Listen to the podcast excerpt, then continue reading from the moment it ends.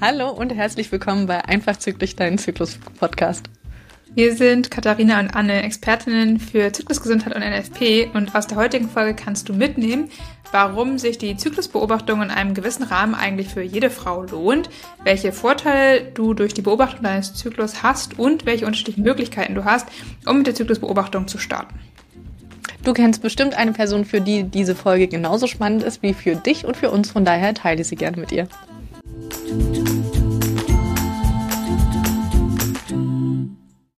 Weißt du noch, wie du mit der Zyklusbeobachtung gestartet hast? Also hast du direkt irgendwie NFP-Kurs gemacht und NFP gelernt oder hast du davor noch irgendwie, äh, ich sag mal, ja, leichter eingestiegen sozusagen? Schwierige Frage, weil das ist schon so lange her. Ich weiß gar nicht mehr, wie ich dann damit richtig begonnen habe. Ich weiß, ah, ganz, ganz am Anfang, als das bei mir eingesetzt hat, da gab es noch, ähm, also die Periode bei mir eingesetzt hat, gab es bei den Frauenärztinnen noch so kleine Faltblätter, wo man quasi kleine Kreuzchen gemacht hat, wann genau die Periode war. Also ja. das war quasi ein Periodenkalenderchen, mhm. so ein Faltheftchen, also wirklich mini klein.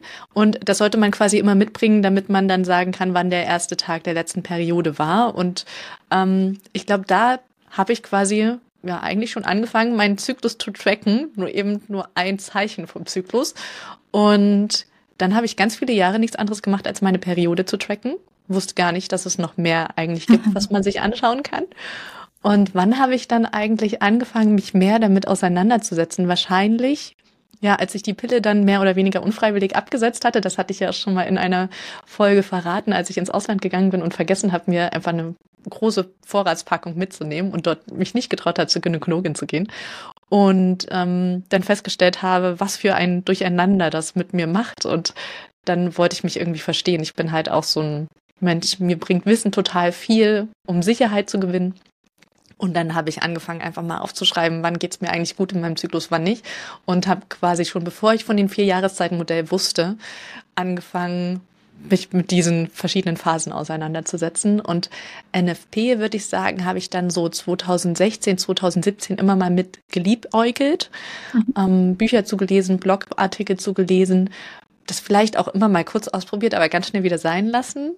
Also irgendwie bin ich, ich habe nicht so von einem Tag auf den anderen das wirklich umgesetzt, sondern ich habe immer mal angefangen.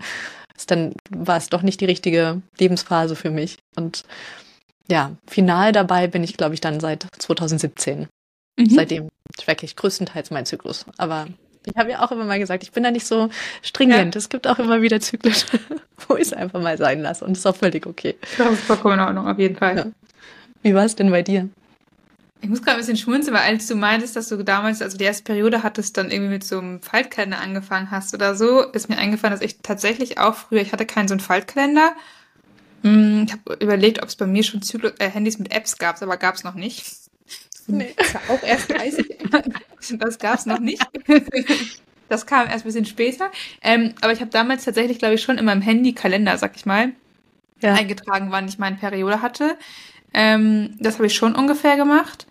Und ähm, dann habe ich ja die Pille irgendwann genommen, fast zehn Jahre, und da habe ich gar nichts getrackt. Also da habe ich auch meine Periode nirgendwo eingetragen oder so. Da hatte ich, ich weiß gar nicht, ich glaube doch, ich hatte in meinem Kalender damals auch im Handy so eine Erinnerung von wegen, wann ich die Pille, mit der Pille wieder anfangen muss sozusagen, weil man ja mal diese Pillenpause gemacht hat und dann hatte man ja quasi, wusste man ja daher auch, wann man diese Blutung hatte. Ja. Mhm. Und habe dann eigentlich mit der Zyklusbeobachtung und damals dann ja auch direkt mit NFP gewisserweise, aber nur zur Zyklusbeobachtung angefangen nach dem Absetzen der Pille, nachdem ich dann eben ja super lange keinen Zyklus hatte und keine Periode hatte. Und ich habe ja, glaube ich, elf, ja genau, elf Monate nach dem Absetzen der Pille ja die erste Blutung dann gehabt.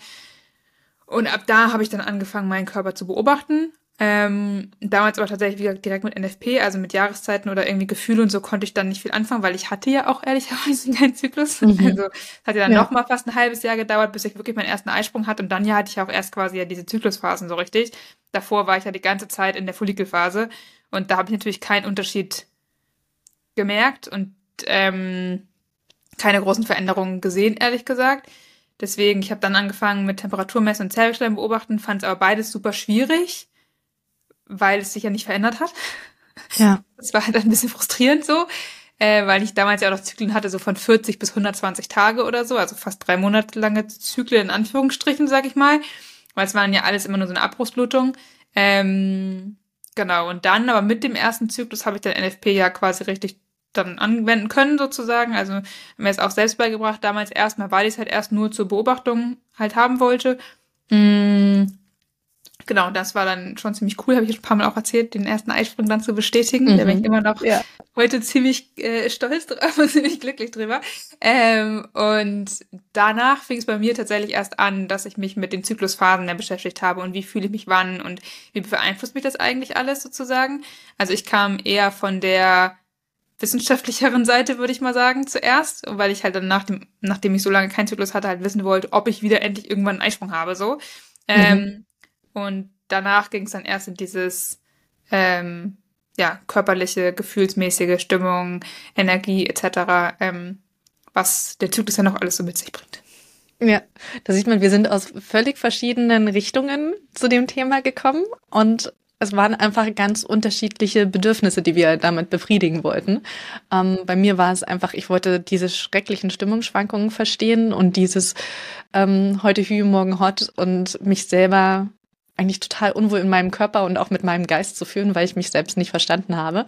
Und bei dir war es wirklich dieses, du hast keinen Zyklus gerade, du willst wissen, was braucht dein Körper, wie kannst du vorgehen, damit es ihm wieder besser geht und zu verstehen, was in dir drin ähm, gerade biologisch passiert, ja. Genau. Und cool. am Ende sind wir beide bei NFP gelandet. Scheint eine gute Methode zu sein. ja, macht den Anschein. Mhm, ähm, genau. genau.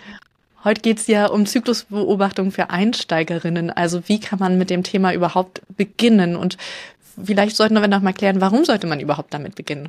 Warum empfehlen wir allen Frauen, ähm, ihren Zyklus kennenzulernen, ihren Körper kennenzulernen? Wir haben es ja schon ein bisschen besprochen. Für dich war es vor allem, wenn ich es richtig verstanden habe, dieses Verständnis, was passiert gerade in meinem Körper, um dann auch einfach ähm, zu wissen, was ist inzwischen wieder gesund, in mhm. welche Richtung geht es. Ja. Also wirklich dieser rein biologische Gesundheitsaspekt. Und bei mir war es ja ganz am Anfang vor allem ein, ich fühle mich so unwohl in meinem Körper und mit meinen Emotionen. Ich verstehe mich selbst nicht. Ich habe das Gefühl, ich bin total unzuverlässig. Ich ich brauche irgendwas, woran ich mich festhalten kann, um zu verstehen, warum ich mich so stark verändere. Meine Bedürfnisse und meine Wünsche sich so sehr verändern mhm. von Woche zu Woche. Voll. Und ich glaube, also ich persönlich empfehle ja sowieso jeder Frau ihren Zyklus mal zu beobachten, am besten auch mit NFP, aber man kann natürlich auch erstmal anders ja. einsteigen, da kommen wir gleich nochmal zu. Ähm, einfach, egal ob zur Verhütung oder nicht, aber einfach um genau das so ein bisschen kennenzulernen und um dieses Verständnis zu bekommen. Okay, auch so ein bisschen zu wissen, okay, wann ist mein Eisprung eigentlich ungefähr, ne? Weil man sagt ja immer, ja gut, der ist an Zugstag 14 oder zwischen 12 und 16, aber das stimmt ja gar nicht unbedingt. Mhm. So, ähm, und auch diese Veränderung, also diese Verständnis für Veränderung zu bekommen, ne, und zu verstehen, so, hey, warum fühle ich mich heute so, warum so, ähm, und auch so eine, so eine Planbarkeit zu bekommen, wenn man dann irgendwann für sich sein Muster erkannt hat, sozusagen, okay, in der Phase bin ich eher so drauf oder da tut mir das gut, in der Phase tut mir eher das gut, ähm, da auch so ein bisschen achtsam mit sich zu sein und auch zu merken, so, okay, meine Bedürfnisse verändern sich halt im Zyklus und meine Wünsche und mein Energielevel und mein Appetit und was noch alles so und das ja. ist okay, ne, aber das einordnen zu können und dann auch damit planen zu können, ähm, ist halt enorm wertvoll, finde ich. Mhm, ja. Also ich denke da vor allem an so Sachen wie Schlaf und Essen, die bei mhm. mir einen mhm. großen Unterschied machen. Also ein größtes Stellstauchen eigentlich bei mir sind, dass ich mir je nach Zyklusphase dann auch öfter mal sage, nee, ich gehe jetzt heute abends nicht aus, obwohl ich kindfrei habe, sondern ich gönne mir dieses mehr an Schlaf. Das ist gerade wichtiger und lang, also vor allem auch für die nächsten Tage gesünder für mich, als wenn ich sage, oh, ich habe kindfrei, ich muss unbedingt rausgehen und ähm, Party machen, mich mit Freunden treffen, was auch immer. Und ähm, das hilft mir total, da meine Bedürfnisse besser einschätzen zu können und dadurch auch wohlwollender mit meinem Körper umzugehen weil ich eben auch weiß, dass das langfristig für meine mentale, emotionale Gesundheit und Stabilität auch definitiv besser ist, ja. Ja, und vor allem, ich sag mal, wenn man Verständnis dafür hat und sich dem nicht so ausgeliefert fühlt, dem Zyklus sozusagen und diesen ja. Schwankungen, dann hat man ja auch wieder mehr Vertrauen in seinen Körper, da fühlt sich auch allgemein wohler, ne? Also es ist ja immer so, wenn du Wissen ist halt Macht und das zählt auch hier mhm. so und je besser ich mich selber kenne und meinen Körper besser kenne und mich selbst besser einordnen kann, kann ich halt auch ganz anders mit Dingen umgehen oder viel mh, mm, ja viel achtsamer oder auch wohlwollender, wie du schon sagst, mit mir selbst umgehen. Also mein passendes Beispiel ist immer früher so, wenn ne, in der Zeit so vor meiner Periode, bei mir ist meistens so fünf bis drei Tage vor der Periode, wo ich halt so meinen Tiefpunkt habe, sag ich mal, im Zyklus. Also da bin ich oh, meistens ziemlich unproduktiv, genervter von mir selber, leichter reizbar, so ein bisschen. Das ist alles noch im gewissen Rahmen, aber ähm, das merke ich halt. Und heute bin ich, oder früher war es dann immer so, boah, warum schaffe ich heute nicht so viel? Und ich habe doch gestern oder vor einer Woche so viel geschafft und kann ja nicht sein, dass ich hier die einfachsten Sachen nicht hinkriege und schon wieder mich ablenken lasse, so nach dem Motto. Und dann wird man ja noch angespannter und ist noch ja. gereizter und reagiert dann vielleicht auch auf den Partner oder auf andere äußere Sachen noch viel emotionaler.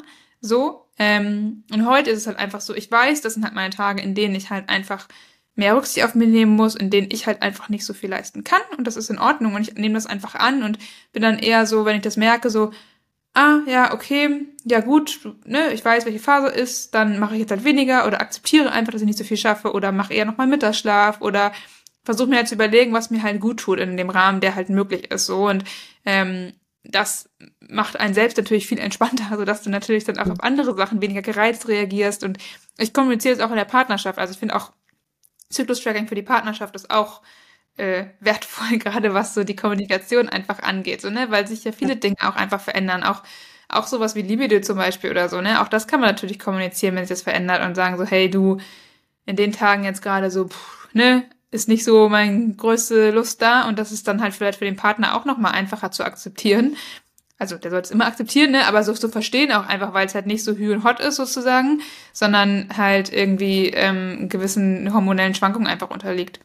Mhm. Genau, ja, zur Sexualität, wie sie sich im Zyklus verändert, hatten wir ja auch schon mal ähm, ein Podcast-Interview tatsächlich mit der Rena Föhr gemacht gehabt, wo wir auch darüber gesprochen haben, wie sich das verändert und dass man da alles nicht nur akzeptieren muss und hinnehmen muss, sondern dass es da eben auch Mittel und Wege gibt, trotzdem immer die Sexualität zu genießen. Also wirklich hörenswert, hört da unbedingt ja. mal rein. Voll. Ähm, und ja, Kommunikation ist, finde ich, eh so das A und O für alles. Und ich kann ja aber nur kommunizieren, was ich selber weiß. Mhm. Und wie soll, wenn ich jetzt mit, mit einem Mann zusammen bin, wie soll der denn verstehen, dass sich meine Bedürfnisse nach Kuscheln oder nach Aufmerksamkeit oder nach Sexualität verändern im Laufe des Zyklus, wenn er selber niemals einen Zyklus hat, geht ja gar nicht. Mhm. Er kann es ja nur verstehen, wenn wir es ihm erklären. Und wir können es ihm aber nur erklären, nicht belehrend, aber zumindest mitteilen, was wir wollen und was wir nicht wollen, wenn wir es selber verstanden haben. Und dafür muss ich meinen eigenen Zyklus und wie der mich beeinflusst auch verstehen.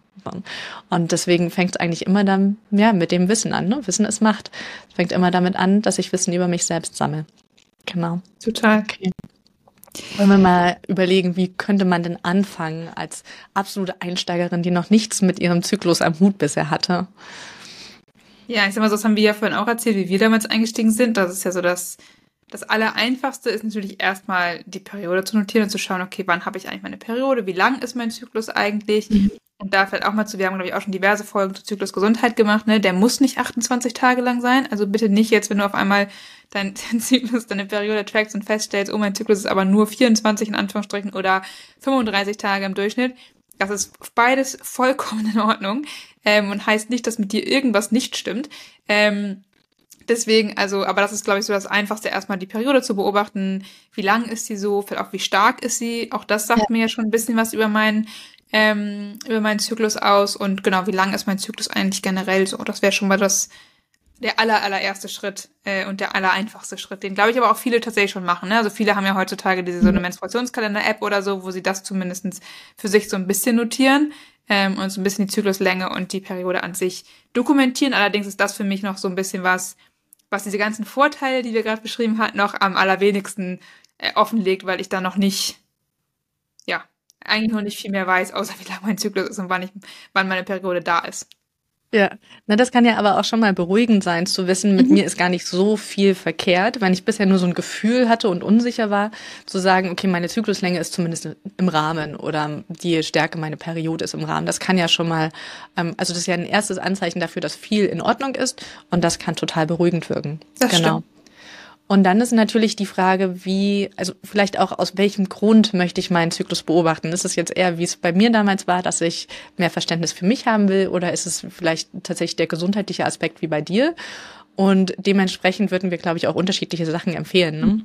Ähm, Wenn es darum geht, mehr Verständnis für sich selbst zu gewinnen, ein bisschen besser sich selbst auch einschätzen zu können, würde ich wirklich ähm, empfehlen, mit den vier Jahreszeiten zu arbeiten. Das heißt, das ist so ein Modell, das sagt, dass wir innerhalb von einem Zyklus quasi die vier Jahreszeiten durchleben. Der innere Winter ist die Menstruation und der innere Sommer ist quasi der Eisprung, also so der Gegenpol. Und man kann schon sagen, dass je nachdem, was ich so in den äußeren echten Jahreszeiten brauche, was mir ähm, da gut tut, das entspricht häufig auch dem, was mir in diesen inneren Jahreszeiten gut tut. Also im echten Winter kuscheln wir uns gerne zu Hause ein, trinken eine warme Tasse Tee, essen gern lieber warme Sachen und sind jetzt nicht so partybereit. Und genauso geht es den meisten Menschen auch während der Menstruation. Und im Sommer ist es eher genau umgedreht. Da sind wir gerne draußen, da sind wir gerne unter Menschen. Da haben wir meistens einen größeren Bewegungsradius auch, mehr Kraft, mehr Energie, brauchen weniger Schlaf. Und genauso ist es meistens auch um den inneren im inneren Sommer, also um den Eisprung heraus, herum, weil uns Östrogen einfach ganz viel Kraft und ähm, Libido auch schenkt in dieser Zeit. Und die vier Jahreszeiten ist aber eher so eine gefühlte Sache. Also das ist ähm, nichts, wo man dann wirklich mit verhüten oder den Kinderwunsch ausführen sollte oder so. Das ist mir ganz wichtig zu erwähnen. Es kann aber trotzdem total helfen, erstmal ein Gefühl dazu kriegen, wie äußern sich welche Zyklusphasen bei mir. Und da gibt's ähm, zum Beispiel ein kostenloses E-Book, was man bei mir runterladen kann auf fraulichkeit.de slash Zyklusrad, also wie das Rad, was sich dreht. Und da kann man die vier Jahreszeiten einfach mal kennenlernen und beobachten mit. Gibt's auch eine Anleitung zu. Genau. Ich glaube, wir hatten auch schon mal ganz, ganz am Anfang, glaube einer der ersten Folgen, ähm, mm, Stimmt. ging tatsächlich auch darüber. Das heißt, da könnt ihr auch gerne nochmal nachhören. Da hat, haben wir beide auch nochmal ein bisschen ausführlicher darüber gesprochen. Da hat Anna auch ganz viel noch mehr über das Zyklusgrad gesprochen, glaube ich. Ähm, genau, aber das ist auf jeden Fall was, um sich dieser gefühlsmäßigen Ebene und diesen Stimmungsschwankungen, den Appetitsveränderungen etc. einfach mal zu widmen und zu schauen, zu beobachten, ähm, was verändert sich da für mich überhaupt und so einen, so einen gewissen Rahmen zu bekommen. Ne, wie du schon sagst, der ist natürlich jetzt nicht auf... Ähm, auf den wissenschaftlichen Sachen basiert, weil man muss auch dazu sagen, diese vier Jahreszeiten ähm, können sich so leicht verschieben. Die sind nicht immer 100% deckungsgleich mit den, mit den Ereignissen im Zyklus und mit den Zyklusphasen ja. sozusagen. Also ich habe ja gerade eben schon gesagt, dass bei mir halt dieser Tiefpunkt in Anführungsstrichen, also dieser, wo ich am unproduktivsten und am leichtesten reizbar und irgendwie ähm, vielleicht auch am müdesten bin, sozusagen eher schon die paar Tage vor der Periode ist und mir persönlich zum Beispiel mit der Periode meistens schon ähm, energiemäßig wieder deutlich besser geht, sozusagen, mhm. und ich mhm. schon wieder ähm, das Östrogen sozusagen merke. Äh, und dementsprechend ist bei mir vielleicht der innere Winter sogar eher so ein bisschen vielleicht vor der Periode oder die ersten Tage der Periode. Ähm, und ähm, das verschiebt sich ja manchmal so ein bisschen. Das ist vollkommen in Ordnung. Also es muss jetzt nicht ne, eins zu eins deckungsgleich sein, aber deswegen hilft es, glaube ich, gerade um sich zu verstehen und um diese Schwankungen und die Veränderungen im Zyklus, die eben ja, gerade im Alltag vielleicht auch am relevantesten sind, äh, zu beobachten und zu merken, ähm, ist es auf jeden Fall ein mega gutes Modell, finde ich auch. Ja, und es ist natürlich nicht nur der Zyklus, der unsere Emotionen und unsere mhm. Kraft etc. beeinflusst. Und äh, das kann man natürlich in diesem Vierjahreszeitenmodell jetzt nicht rauslesen. Ist es wirklich der Zyklus oder ist es vielleicht der Streit mit der besten Freundin, der gerade dazu führt, dass ich keine Kraft habe und keine Motivation, früh aus dem Bett zu kommen? Oder ähm, habe ich was gegessen, was mir eigentlich nicht gut tut? Oder ist es irgendwas anderes, was meinen Körper gerade stresst? Ähm, genau, von daher ist das jetzt nicht so biologisch fundiert, sagen wir mal. Ähm, ein weiterer Schritt, der finde ich ein sehr, sehr leichter Einstieg in die NFP-Welt ist, ist die Beobachtung vom Zervixschleim. Also das empfehle ich tatsächlich allen Frauen, weil wir dafür wirklich keine Hilfsmittel brauchen. Also ansonsten für eine NFP-symptothermale Methode, wie wir sie lehren, braucht man ja zumindest noch ein Thermometer. Aber für den Zervixschleimbeobachtung braucht man das nicht. Man muss jetzt auch keine großen Verrenkungen machen, um den zu beobachten, wie jetzt zum Beispiel für den ähm, Muttermund, wo man ja die Finger doch einführen muss, um den zu ertasten, sondern Zervixschleim, der ist einfach da. Und tatsächlich kannst du den jedes Mal beobachten, wenn du auf die Toilette gehst. Einfach, wenn du mit dem Toilettenpapier dich abwischst, kannst du einen kurzen Blick auf das Toilettenpapier werfen, zu gucken, ist der Zervixschleim? Wenn ja, wie viel? Wie sieht der gerade aus? Welche Konsistenz? Und zum Zervixschleim haben wir jetzt, glaube ich, inzwischen schon zwei Folgen gemacht, wie der sich verändert, wie der aussieht, ähm, welche Hormone dahinter stecken und was der vor allem über deine Zyklusphase gerade aussagt. Und das ist, finde ich, nach der Beobachtung der Periode das zweitoffensichtlichste Zeichen was sehr, sehr viele überhaupt nicht wissen, dass sie da jeden Tag einfach drauf gucken können und viel mehr über ihren Körper wissen könnten und äh, da wirklich keine Hemmungen haben. Das ist ein ganz natürlicher Ausfluss, der ist eh da und da muss man sich auch nicht für ekeln. Du hast ihn so oder so in deiner Unterhose und auf dem Toilettenpapier, dann darfst du auch einfach mal einen Blick da drauf werfen. Voll. Ich muss sagen, das war für mich auch so ein, also ich habe ja auch vorhin erzählt, dass ich erst angefangen habe, nach dem Absetzen der Pille ähm, mich damit überhaupt zu beschäftigen. Und da habe ich tatsächlich auch das erste Mal vom Wort Zervixschleim gehört ja. und gewusst oder verstanden, dass der sich im Zyklus verändert und ich anhand dessen feststellen kann, bin ich gerade eher in der Eisprungphase, bin ich gerade eher, ähm, also in welcher Phase des Zyklus bin ich gerade. Ne? Und das ist halt schon finde ich einfach super cool. gerade, mhm. gerade auch zusammen mit dem, was wir eben meinten, diesem vier Jahreszeitenmodell, kann man das ja auch super kombinieren, ne? dass ich halt ja. Periode schafft erstmal so einen Rahmen für Start und Ende des Zyklus, so. Ähm, dann habe ich gefühlsmäßig schon mal so ein bisschen mit diesen vier Jahreszeiten, wo ich mich ein bisschen orientieren kann. Und dazu hilft mir halt der Zervixschleim eigentlich diesen Rahmen, den die Periode schafft, so ein bisschen mehr schon zu füllen, sag ich mal. Ne? Mhm. Weil ich dann natürlich schon ein bisschen merke, okay, wird mein Zervixschleim eher feuchter, ähm, habe ich vielleicht gerade so diesen dehnbaren, eiweißartigen Zellwechschleim, der bei vielen um den Eisprung herum stattfindet, nicht bei allen, was auch in Ordnung ist, an der Stelle gesagt. Aber ähm, würde dann wieder weniger, quasi weniger sichtbar, sehe ich vielleicht keinen mehr, eher ein trockenes Gefühl. Dann kann ich anhand dessen schon merken, okay, das ist, ist ne, Periode sehe ich. Eisprung ungefähr kann ich auch ungefähr sagen und dann habe ich damit noch mehr meinen Rahmen sozusagen ausgefüllt einfach. Mm. Und wie schon sagst, es ist eigentlich super einfach. Und ich glaube, man muss auch dafür tatsächlich gar nicht, ne, wenn wir jetzt die symptothermale Methode besprechen, sagen wir ja immer, wir haben diese fünf Kategorien, in denen man Zellwechschleim einordnen muss, etc. So, ähm, ich glaube, wenn man es einfach nur so zur Zyklusbeobachtung erstmal für sich nimmt, dann muss man mhm. jetzt gar nicht so ähm, detailliert, das sind irgendwelche Kategorien groß einordnen. Ähm, dann kann man das auch für sich ein bisschen mehr den, den Trend einfach beobachten oder ja.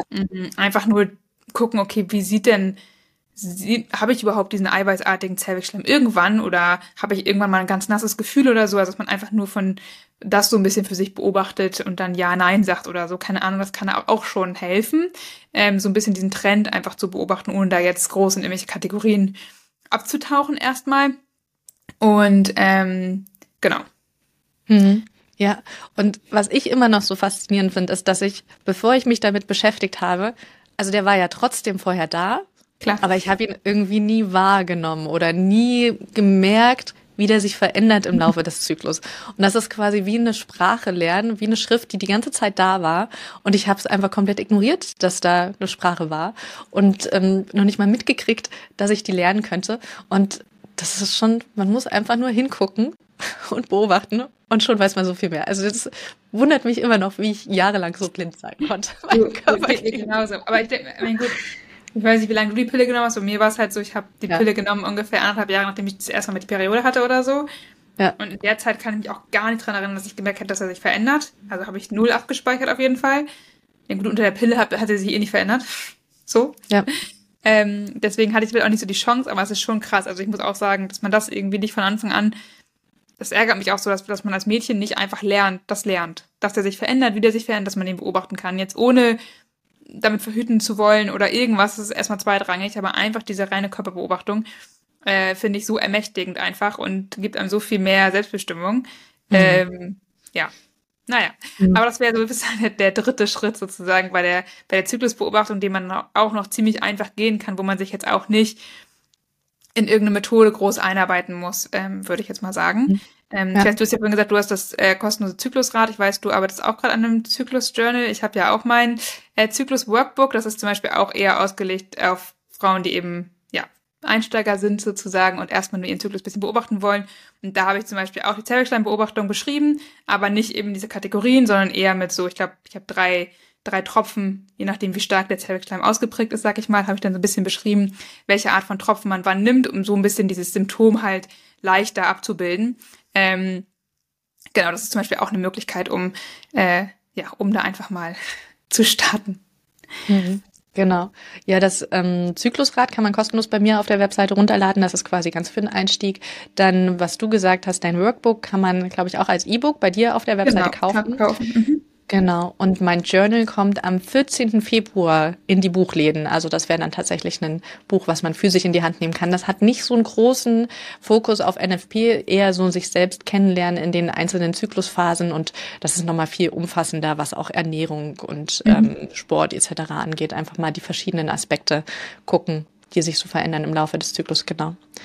Ja, und dann die nächste Stufe, wenn man eben mit dem Zervixschleimbeobachtung schon ganz gut zurechtkommt und feststellt, wie leicht das eigentlich ist und feststellt, wie cool das ist, so viel über sich selbst zu wissen, wäre dann eigentlich, was wir empfehlen würden, noch die Temperatur mit dazu zu nehmen und dann sind wir auch schon bei der symptothermalen Methode, also dass wir uns einmal ein Symptom angucken, was der Zervixschleim ist, und thermal die Temperatur angucken. Und das in Verbindung ist einfach ein unschlagbares Tool, weil du sowohl weißt, wo du gerade bist im Zyklus und dich selber besser verstehst, dich selber besser um dich selbst kümmern kannst, aber vor allem das ja auch zur Verhütung oder zur Kinderwunsch nutzen kannst, das, was wir auch beides jeweils sehr erfolgreich inzwischen angewendet haben. Und ähm, das ist dann kein so großer Schritt mehr, finde ich, wenn man einmal mit Zervixschleimbeobachtung angefangen hat. Mhm. Und ähm, was ich ja so unschlagbar toll an der Methode finde, ist, dass man jeden Zyklus quasi entscheiden kann, habe ich heute Lust drauf oder nicht und es auch einfach sein lassen kann. Und ich bin da eher so chaotisch, haben wir schon festgestellt. Bei mir gibt's immer mal Zyklen, wo ich nur auf den Zervixschleim oder auch mal auf gar nichts achte. Und ähm, ja, das finde ich so toll, dass ich quasi jeden Tag selbst neu entscheiden kann, habe ich heute Lust dazu oder nicht. Ja, voll. Ähm, also ich meine, wir haben es ja jetzt immer auf der Verhütung genutzt, deswegen habe ich natürlich schon das relativ gewissenhaft äh, immer gemacht. Ähm, jetzt, klar, in der Schwangerschaft, jetzt äh, messe ich auch nicht täglich die Temperatur. und Zervixschleimbeobachtung ist auch schwieriger, weil der verändert sich ja jetzt auch gerade so nicht. Ähm, aber auf jeden Fall ist diese symptothermale Methode, also ist ja eine der NFP-Methoden oder die, die wir halt lehren, also auch die vollständigste, sage ich mal, NFP-Methode. Ähm, sie zeichnet eben so ein Bild des Zyklus, was auch eben viel über die Gesundheit halt aussagt. Ne? Also ich kann es halt für Verhütung nutzen, ich kann es für Kinderwunsch nutzen, ich weiß ziemlich genau, wann mein Eisprung war, ob einer stattgefunden hat, ich weiß, wie lang meine Gelbkörperphase ist, also auch, ob die Hormone im Zyklus irgendwie ausreichend vorhanden sind. Ähm, und das natürlich alles Sachen, die ich jetzt nur durch Zervixschleim oder durch mein Gefühl sozusagen jetzt nicht herausfinden kann. Also es komplettiert das Bild halt nochmal gerade auch von der eher biologischen und Gesundheitsseite, was wir vorhin meinten, ne? wir haben so ein bisschen diese zwei, mhm. zwei Seiten gewisserweise, wie wir den Zyklus beobachten können, eher auf dieser Stimmungs- und Empfindungsebene sozusagen, die auch super wichtig ist. Also ich würde das immer äh, oder ich, ja, man kombiniert es irgendwann automatisch, glaube ich, so ein bisschen. Also ja. wenn man NFP anwendet, kommt man, glaube ich, über dieses gefühlsmäßige, emotionale nicht drum herum. Ähm, dass man das automatisch für sich mit beobachtet und mit immer mehr merkt.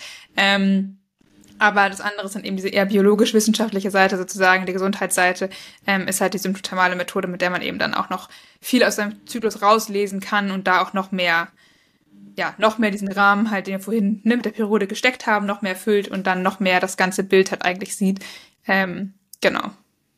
Ja, und eben das Schöne, was sich also wie viel du gesundheitlich da rauslesen kannst. Du kannst mhm. ja sogar rauslesen, wie es sich um deine Schilddrüse gerade dreht, also wie gut es der geht. Du kannst, ähm, was du schon besprochen hattest, die Hormone sind genügend davon überhaupt da. Also du erfährst viel mehr über deinen Zyklus, als wenn du zum Beispiel ein Blutbild beim mhm. Gynäkologen oder Gynäkologin machen würdest. Und du hast es eigentlich jeden Zyklus neu. Also ein Blutbild machst du quasi einmalig, weißt nicht genau, ob es jetzt auch der richtige Zyklustag war. Und deswegen ist die Aussagekraft eher so lala, würde ich sagen. Und mit NFP kannst du einfach jeden Zyklus neu beobachten. Ähm, was hat guten Einfluss auf deinen Zyklus, was beeinflusst deinen Zyklus eher im Negativen. Also du weißt wirklich, was die Stressoren sind, die deinen Körper beeinflussen. Und du weißt so viel über deine Gesundheit. Also wir sind offensichtlich große Fans davon. ja, ich würde gerade sagen, das ist nicht genau der Punkt, den du gerade angesprochen hast, finde ich nämlich auch so wichtig, dass du halt, wenn du das dann beobachtest mit NFP, halt auch nochmal verstärkt merkst, was dein Zyklus beeinflusst, weil es ist ja so beid, es ist ja mhm. beidseitig, ne? Also der beeinflusst uns, das können wir durch unsere Emotionen merken, durch unser Appetit, durch unser Energielevel etc.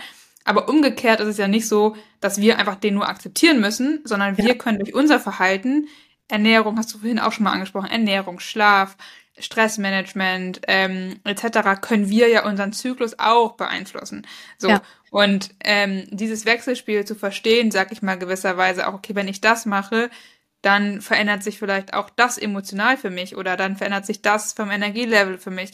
Mm, und dann wird mein Zyklus vielleicht auch in Anführungsstrichen erträglicher, gerade wenn ich vielleicht gerade mit extremen Stimmungsschwankungen zum Beispiel zu kämpfen habe oder mit Periodenschmerzen, da kennst du dich ja super aus.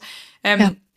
Dann ist das natürlich irgendwie was, wo ich dann eben auch diese, diese Selbstermächtigung haben und die Selbstwirksamkeit zu sehen, okay, ich bin dem nicht ausgeliefert, ich verstehe es einmal, das ist so der erste Schritt, ne, hey, wie beeinflusst er mich, damit ich das verstehen kann, aber dann auch zu merken, okay, ich kann es aber auch mhm. beeinflussen. Mhm. So, ich muss nicht das so hinnehmen, weil der jetzt einmal so ist, ähm, sondern ich kann da auch was machen. Das ist natürlich schon was, ja auch eine wichtige Message, glaube ich, nochmal an der Stelle.